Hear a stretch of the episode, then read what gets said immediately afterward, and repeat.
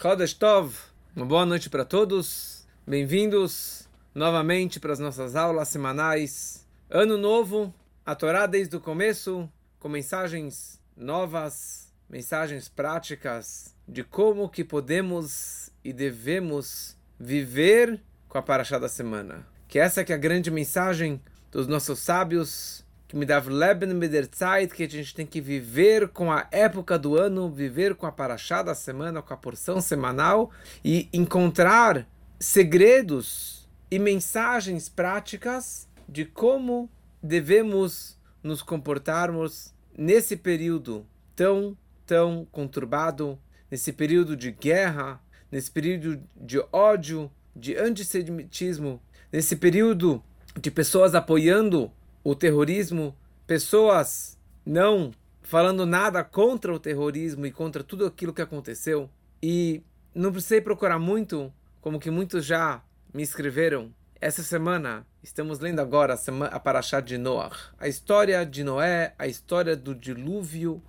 E você começando a ler os primeiros versículos da Torá, a Torá descreve sobre Noé, que era uma pessoa justa, uma pessoa, um homem íntegro, e ele conectado com Deus. Ele teve três filhos, e daí a Torá descreve que o mundo era corrupto diante de Deus. Vatimale haaretz Hamas. Duas vezes, ou talvez três vezes, aparece na nossa paraxá, nos primeiros versículos, a palavra Hamas. Literalmente Hamas. Het Mem Samer.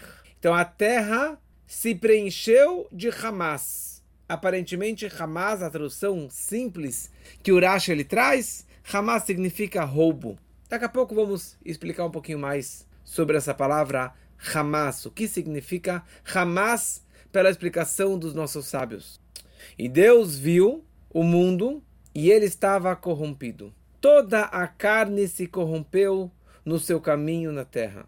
E Deus disse a Noé: O fim de toda a carne veio diante de mim o mundo está repleto de Hamas. O mundo está repleto de crimes. Eu, portanto, os destruirei de sobre a face da terra. Então aqui a Torá já está descrevendo o veredito daquela geração do dilúvio que todos conhecem, que o mundo foi destruído. Por que Deus destruiu o mundo? Por que Deus trouxe o dilúvio sobre o mundo? Porque o ser humano corrompeu o seu comportamento das piores maneiras. Os animais também misturaram as espécies das piores formas. Então Deus falou: não é esse o mundo que eu queria. Eu me arrependo que eu, que eu criei o um mundo dessa forma e eu vou destruir o mundo. E a partir de você, Noah e teus filhos, eu vou reconstruir o um mundo, um mundo novo. Então, eu acho que vivendo essa semana, já estamos na segunda semana de guerra como falamos semana passada, que é uma guerra física, mas é uma guerra espiritual também. Então veremos agora um pouquinho, primeiramente, o que significa a palavra Hamas. O que a Torá descreve na nossa semana que Deus ficou tão furioso porque o homem fez tanto Hamas na terra e por isso que ele trouxe o dilúvio. Então trouxemos a explicação básica do comentarista simples da Torá que Hamas significa roubo e foi isso que eles fizeram roubaram seres humanos, roubaram pertences e roubaram a moralidade e a educação do mundo. O, o, o tradutor, o primeiro tradutor autorizado de traduzir a Torá em outro idioma foi o Unkelus. Uma história inteira do Unkelus que ele era um convertido e ele traduziu a Torá no aramaico. Por isso, qualquer livro da Torá que você abra, você tem o hebraico, a Torá, e logo do lado, em letras menores, você tem escrito em aramaico, que é a tradução do Unkelus. Como o Unkelus traduz esses dois versículos que constam o nome Hamas, ele primeiro traduz que a terra, é, o mundo era corrupto diante de Deus, Vitmalet ara hatufin, e a terra estava preenchida de Hamas, ele traduz isso como hatufin. Quem sabe um pouquinho de hebraico, hatufim significa sequestro. Então Hamas ele traduz aqui como sequestro. O que, que eles fizeram? Eles fizeram sequestro. Levaram tantos e tantos reféns embora. E a terra, Israel, estava cheio de, de reféns, de sequestros. Na verdade, a faixa de Gaza é chamado de Israel, faz parte da Terra Santa. Então Deus viu o mau comportamento do homem. Então Deus vira para Noah e ele fala o, o, o mau comportamento de toda a carne veio perante mim. Fala o, o Unkelus, porque a terra está cheia de ratufim, de sequestrados. Então, Ana Mechablehon. Mechabel significa um terrorista. E Mechabel significa também que eu vou destruí-los da terra. Então Deus está falando o que, que eu vou fazer com estes Hamas que fizeram sequestro. Eu vou destruir eles da face da terra. Isso está escrito na Torá há 3.334 anos. E aqui eu estava hoje dando uma olhada nos comentaristas básicos da Torá e eles trazem algumas explicações interessantes. E eles falam o seguinte: o Ibn Ezra, ele fala o seguinte: o que significa Hamas? Hamas significa roubo. E mais uma coisa: pegar, levar mulheres sequestradas. Levar mulheres à força. Que é isso que eles fizeram com tantas e tantas das nossas queridas irmãs. Sem entrar nos detalhes, mas todos sabem o que fizeram com elas. Por que isso? Qual é a razão que Deus vai exterminar toda a carne da terra? Porque todo ser vivo não guardou, não preservou o caminho da sua natureza, da forma que ele foi criado, e ele desviou o caminho, o caminho normal para um caminho errado. Então Deus falou, já que eles pecaram com água, já que eles pecaram com água, com sêmen em vão, então vou exterminá-los também com água, que foi o dilúvio. E no nosso caso, já que eles pecaram com fogo, com armas de fogo, então o seu extermínio também vai ser com armas de fogo. Vem o Balaturim, mais um comentarista muito básico da Torá. Ele fala que Hamas é gematria. Gematria significa valor numérico. Valor numérico significa que no hebraico cada letra tem um valor. Aleph vale Beit, desculpa, Aleph vale 1, Beit vale 2, Gimel 3, Dalet 4, Het vale 8, Mem de Hamas vale 40 e Samer vale 60. Então, 108.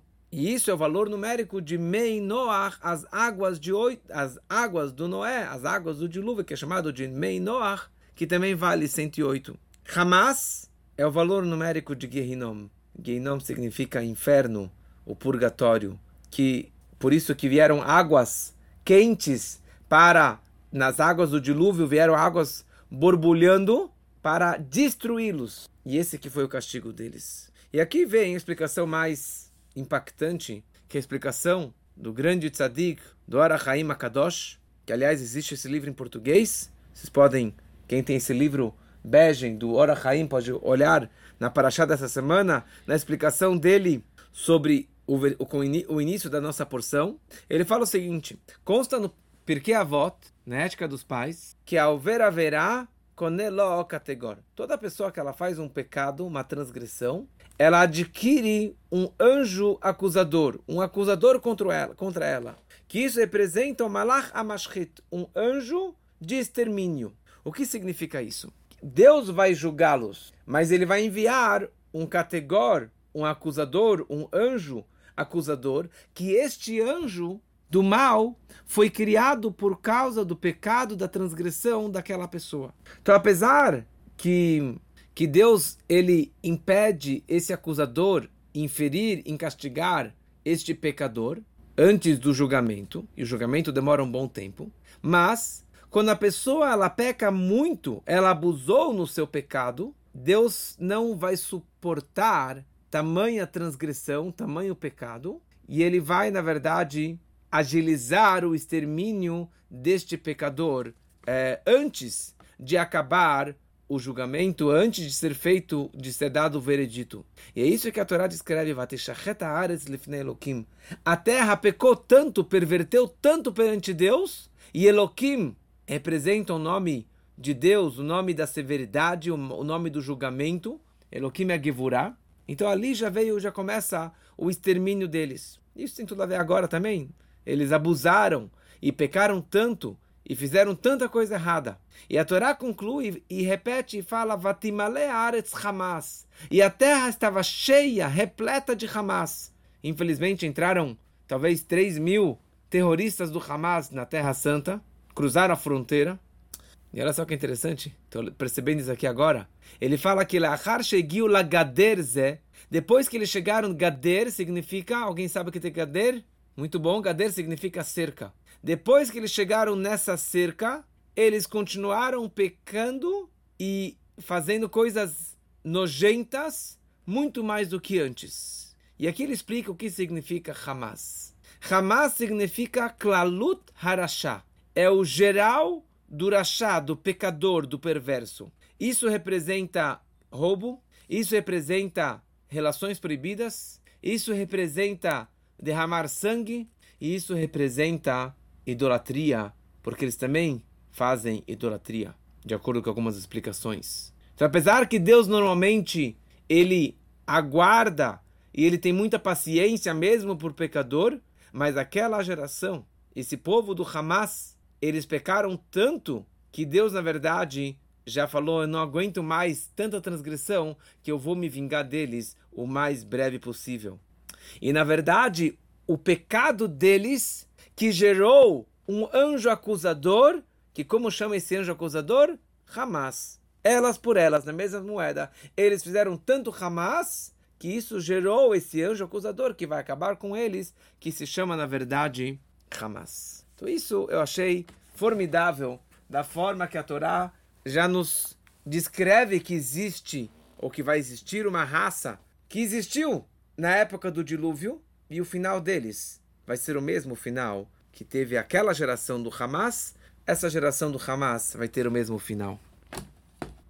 Isso só foi um, uma, uma introdução para a gente começar a entender um pouquinho do que significa toda a arca de Noé, o que significa toda a ideia do dilúvio e o que isso deve ensinar para a nossa vida hoje, aqui, nesse momento que estamos vivendo. Hoje, na hora do almoço, estava saindo da sinagoga e uma senhora na rua vira para mim e fala: Uau, o que está acontecendo? O mundo está de ponta cabeça, o mundo está tá uma catástrofe, que vergonha! E como que tem pessoas que ainda estão apoiando o Hamas, estão apoiando pessoas como essas? E a resposta é muito simples. O exemplo que nossos sábios trouxeram milênios atrás sobre o nosso povo é um carneiro cercado por 70 lobos. Um carneiro cercado por 70 lobos. Qual é a chance desse carneiro sobreviver? Qual é a chance dele ter um segundo de vida? Nenhum segundo. Não tem nenhuma chance. Na verdade, ele tem sim uma chance. A única chance dele viver é se ele tem um pastor fiel, 24-7, guardando, protegendo ele dos 70 lobos que querem atacar.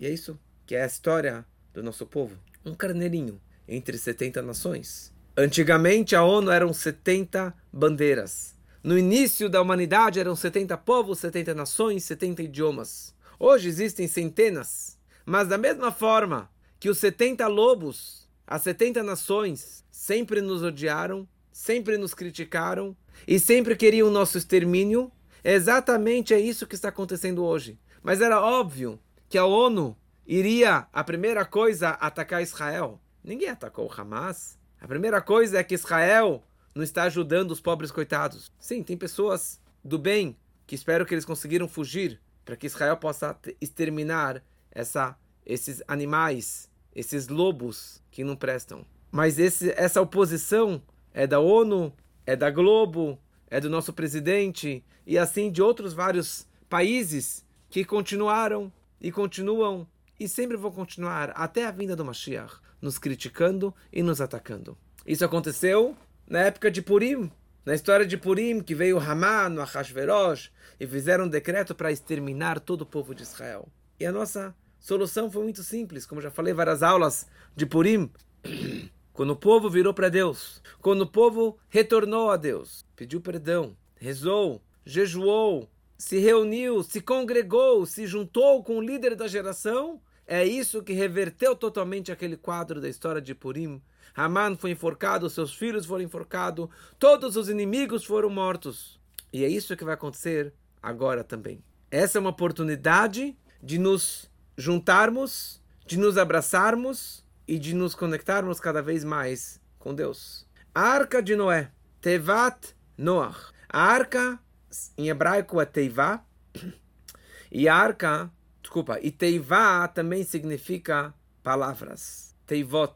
Explica o grande líder Baal Shem Tov que Boela Teivá, a mensagem, a ordem divina para que Noach, para que Noé entrasse na arca, é uma mensagem eterna para cada um de nós. Quando você está num mundo perverso, pervertido, ou você está num dilúvio de informações, de besteiras, de vídeos assustadores, ou de críticas, ou você está num conceito que é chamado de Maim Rabim, muitas e muitas águas, a correnteza que nunca para. Isso pode ser na minha vida também.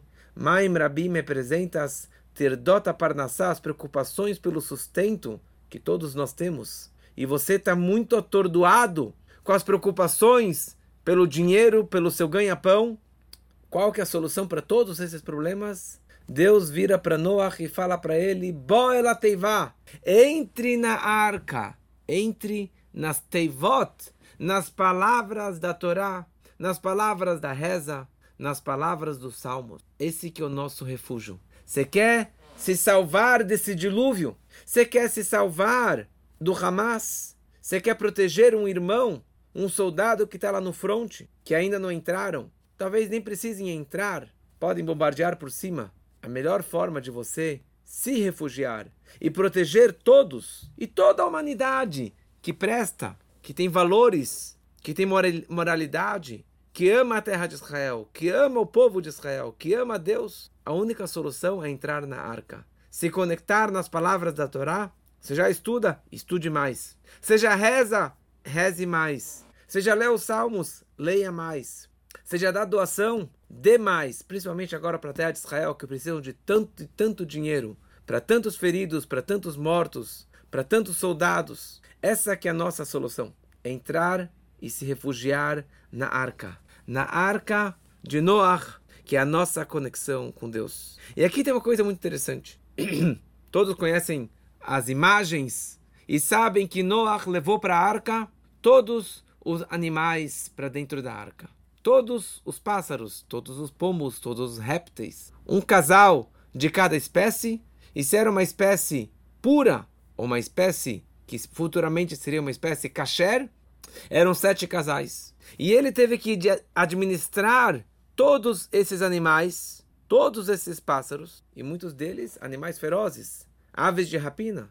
Ele tinha lá o leão com a leoa, ele tinha cobras, escorpiões, leopardos, cachorros, corvos, águias, todos os tipos de animais ferozes. E ele teve que alimentar e sustentar e cuidar e limpar todos estes animais durante um ano que ele e a sua família, que era ele, a sua mulher seus três filhos e as suas noras, três noras, eles todos tiveram que cuidar de todos esses centenas e centenas de animais durante o ano. É interessante que no momento que eles entraram na arca, foi proibido ter qualquer tipo de relação, homem com mulher e os animais terem relações, porque o mundo está sendo destruído. Não é hora de ter uma relação marital, uma relação sexual, um acasalamento entre os animais. Os animais respeitaram todos menos o cachorro e o corvo. Se quiser mais detalhes, eu tenho isso aqui já gravado nas minhas aulas lá no SoundCloud. E a grande questão é como Noé conseguiu administrar todos os animais ferozes. Eles não se atacaram, não atacaram Noé nem a sua família. E durante um ano eles estavam fechados. Aliás, consta no Medrash que um dia Noé, já com a sua idade avançada, ele, com 600 anos, ele atrasou a comida do leão e o leão deu uma patada no Noah. E essa patada doeu para ele durante muito tempo. Ele saiu mancando. Ele saiu mancando da arca. Como que eles não atacaram ele? Como é possível que o leão não mordeu ele quando ele estava com fome? E que nenhum outro animal atacou ou se atacou?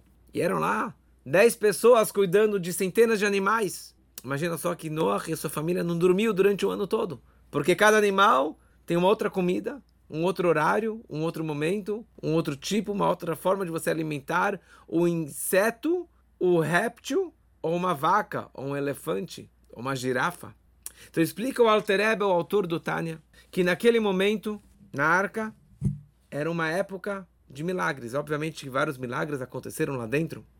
Durante aquele ano, foi um momento sobrenatural. Foi um ano de milagres que mudou a natureza dos animais e também dos seres humanos, que eles conseguiram ter forças supranaturais para conseguir alimentar todo esse povo, todos esses bichos. E isso era exatamente o estado que irá acontecer na era messiânica, na vinda do Mashiach, que vai ser hoje, amanhã, muito em breve, se Deus quiser. Como que consta no Maimônides e nos livros no Talmud, que na era messiânica não haverá fome, não haverá guerra, não haverá inveja, não haverá roubo.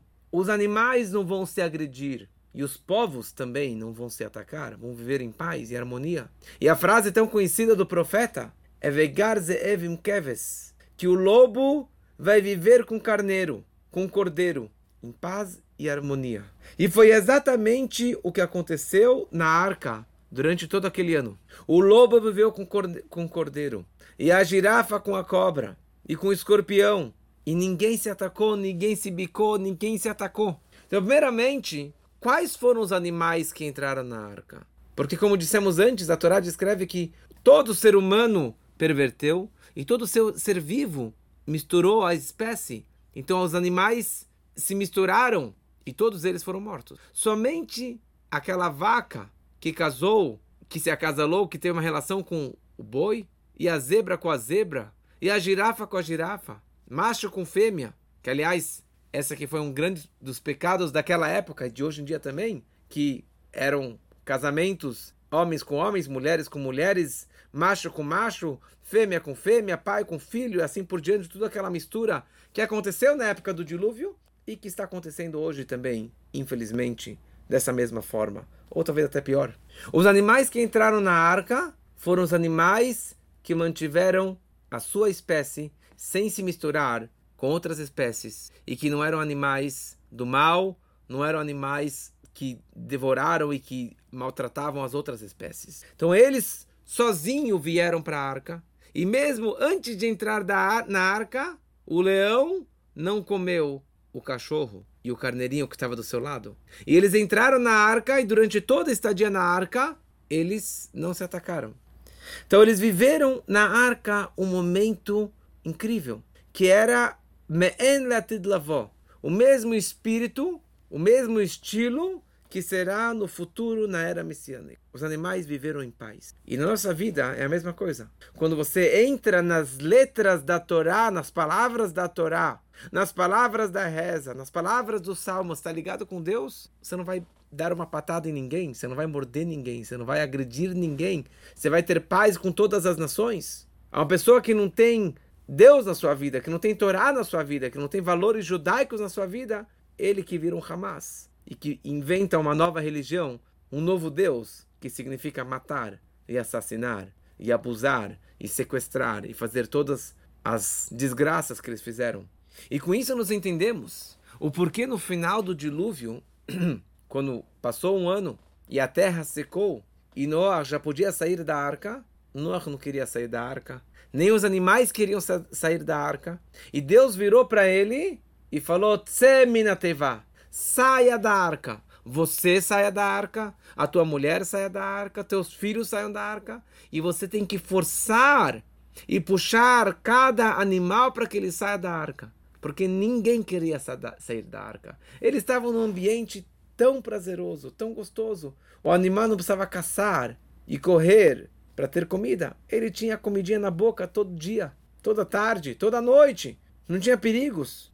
Então ninguém queria sair. Eles estavam vivendo uma época messiânica, uma era messiânica, uma, vi uma vinda do Mashiach. Nem o Noah queria sair, nem a sua família queria sair, e nem o animal queria sair. Então Deus vira para Noah e fala para ele, querido, isso aqui era só passageiro. Estava num barco, mas você não vai viver para sempre nessa arca. Porque o propósito não é você ficar fechado aqui nessa arca, nessas quatro paredes. É mais você sair e descer para o mundo. Você transformar o mundo. Você pegar os seus valores eternos e a fé em Deus e os sete preceitos universais que começaram a partir de Noah após, após o dilúvio, com que Deus ensinou para ele sete leis para os filhos de Noah, para toda a humanidade, para que não volte a ter um dilúvio, que o homem possa manter a sua espécie e o bom comportamento.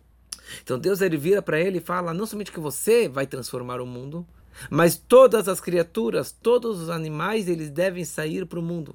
E a saída deles para o mundo não é para destruir o mundo, apesar que eles vão voltar a ser animais ferozes. Mas o propósito que você e eles, os animais, vão descer ao mundo é para que seja Peru Urevu. A primeira ordem, a primeira mitzvah que Deus deu para Adão, Adão e Eva, e agora reforçou novamente para Noah, a sua mulher e seus filhos, e para todos os animais, é para que se multipliquem a espécie, é que tenham filhos, é que continuam procriando, e para que a terra seja preenchida por seres humanos dignos e por os animais dignos, e preencham a terra dessa forma para que eles possam fazer realmente a missão de transformar o mundo, de elevar o mundo, para que seja um mundo muito mais elevado, um mundo muito mais digno. Então hoje nós estamos cercados novamente com 70 lobos querendo nos devorar. 70 lobos querendo nos atacar. As Nações Unidas nos atacando, a mídia nos atacando, os nossos inimigos nos atacando e atacando não somente o povo judeu em particular, mas todos aqueles que têm um pouquinho de bom senso, um pouquinho de educação, estão sendo atacados. Os lobos estão aí. Eles sempre nos odiaram. E até Mashiach chegar, eles vão continuar nos odiando e vão continuar nos atacando. A única nossa, nossa única salvação é entrar na arca, que ali nas letras da Torá, nas letras da mística judaica, nas letras dos salmos, pega os salmos, pega o Teilim, leia, leia, leia, leia e leia mais um pouco. Mesmo que você não entenda. Mas o valor de tudo isso é um sentimento da era messiânica. É um gostinho do que vai ser numa época ideal da vinda do Mashiach. Quando que o lobo não vai devorar e nem desejar devorar o carneiro. Quando que um povo não vai desejar destruir o, o outro. Que ninguém vai matar o outro. Pelo contrário, um vai ajudar o próximo. Vai trazer mais amor, mais carinho, abundância de dinheiro, de saúde, de comida para todas as nações. E essa é a nossa reza e o nosso pedido que cada um possa melhorar um pouquinho no seu comportamento, na sua ligação com Deus, na sua ligação com a Torá, com a reza, com os salmos, dessa forma que traremos esse momento tão esperado, que era na arca de Noé, que vai ser na vinda do Mashiach, e que seja realmente muito, muito, muito em breve, porque toda a humanidade está precisando dessa era messiânica. Que seja muito em breve. Amém.